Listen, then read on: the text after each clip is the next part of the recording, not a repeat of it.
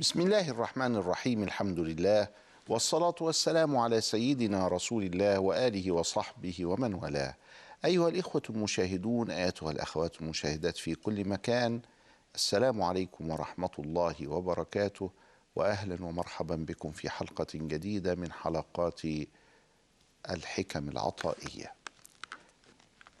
في هذه الحكمة التي معنا اليوم ينبهنا سيدنا ابن عطاء الله السكندري على حقيقة مهمة في الطريق إلى الله سبحانه وتعالى.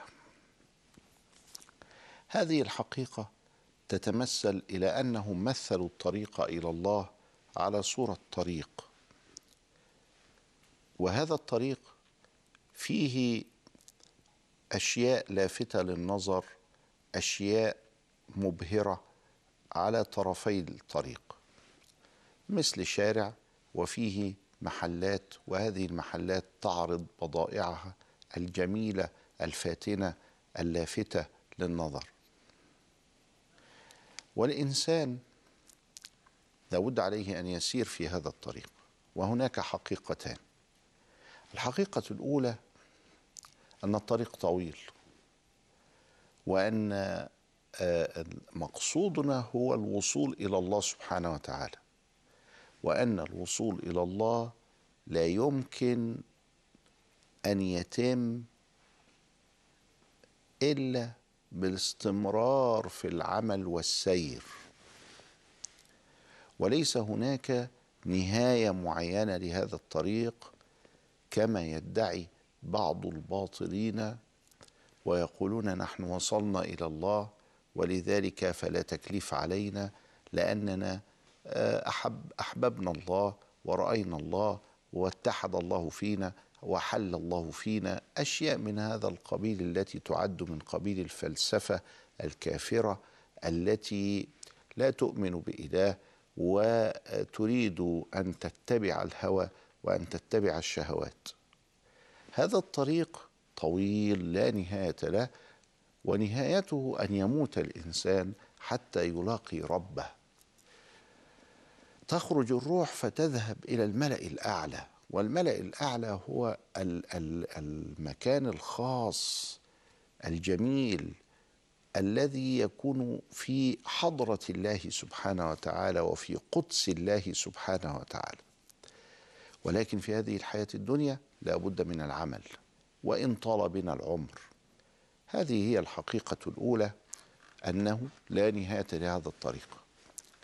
الحقيقة الثانية أننا إذا أردنا أن نحصل تحصيلا جادا ونسير سيرا يرضي الله سبحانه وتعالى ونقطع مسافات تكون لنا يوم القيامة في ميزان حسناتنا وتكون لنا يوم القيامة هي الباقيات الصالحات فينبغي علينا ألا نلتفت إلى هذه الزينة التي على يميننا وهذه الزينة التي على شمالنا ومن هنا صاغوا قاعدة فقالوا ملتفت لا يصل لا يصل إلى مراده لا يصل إلى مبتغاه فإن الوصول إلى الله هو حقيقة الفتح وحقيقة أن الله يفتح علي فيعلمني حقيقة الدنيا ويعلمني مراده من كتابه ويعلمني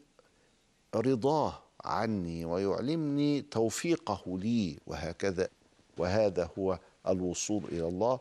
وليس الوصول إلى الله هو أن الطريق ينتهي أو أننا نجلس فلا نعمل ولا نسير ولا أن الوصول إلى الله هو الاتحاد بالله. أو شيء من هذه الخرافات. يقول ابن عطاء الله وهو يقرر هذه الحقيقة التي شرحناها. ما أرادت همة سالك.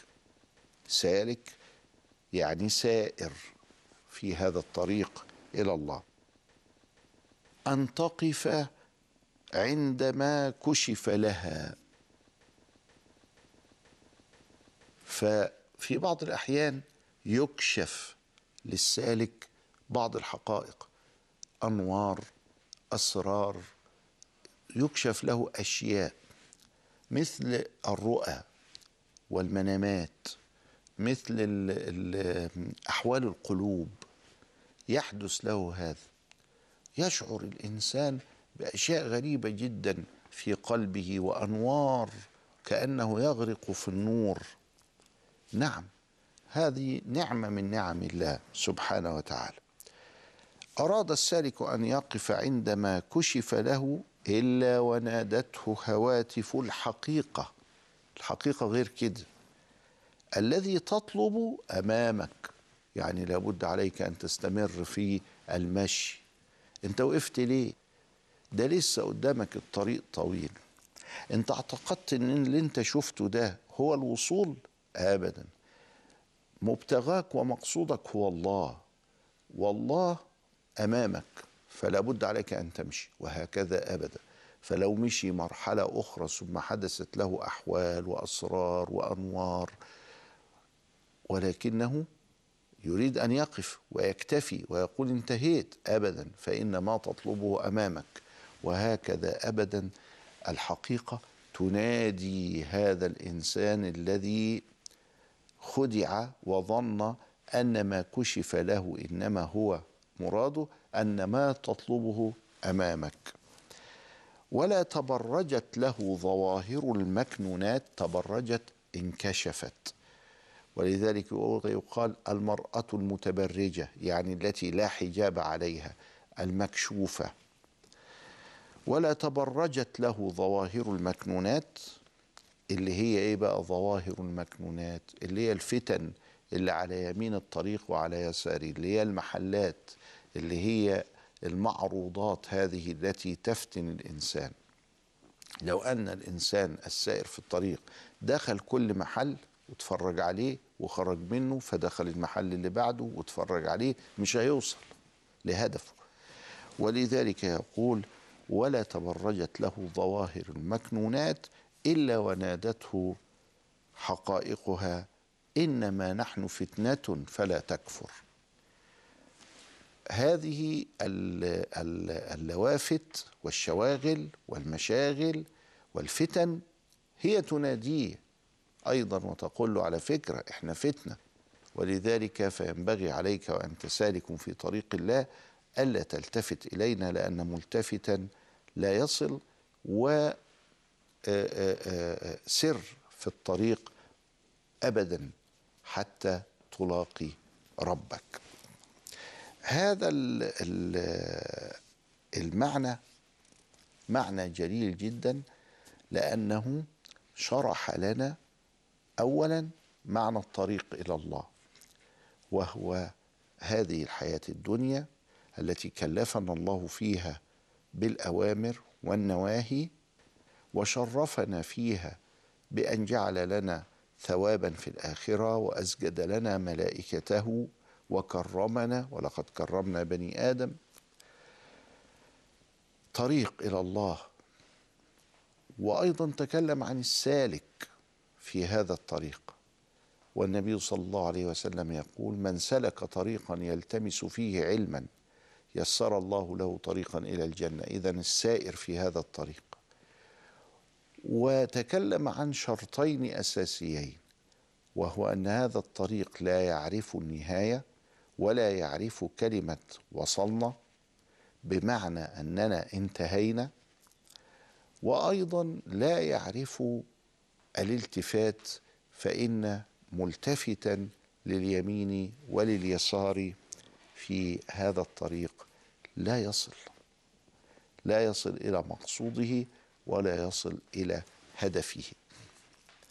يجب علينا حتى نصل إلى هذه الحالة أن نجعل الله مقصودنا وأن رضاه هو مطلوبنا وأن غايتنا هي أن نلتزم بشرعه الشريف.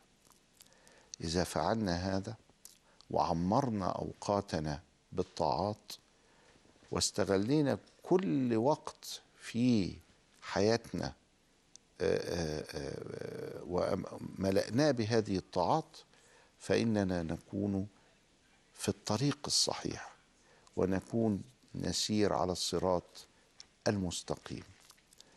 ملتفت لا يصل ولذلك كان مشايخنا دائما يحذرون من الالتفات.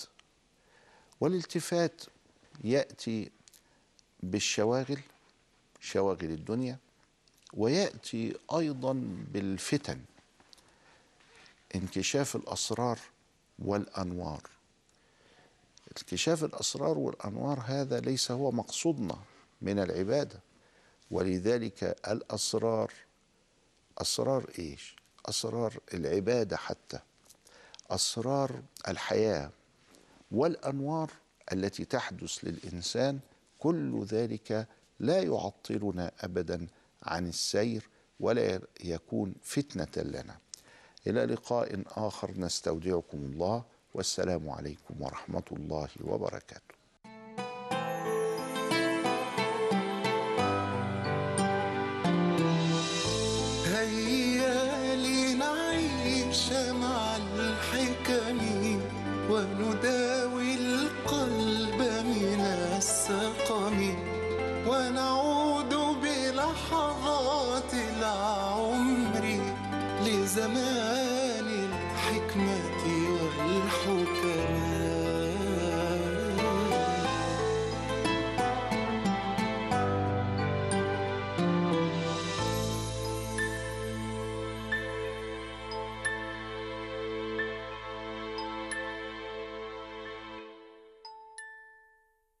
do.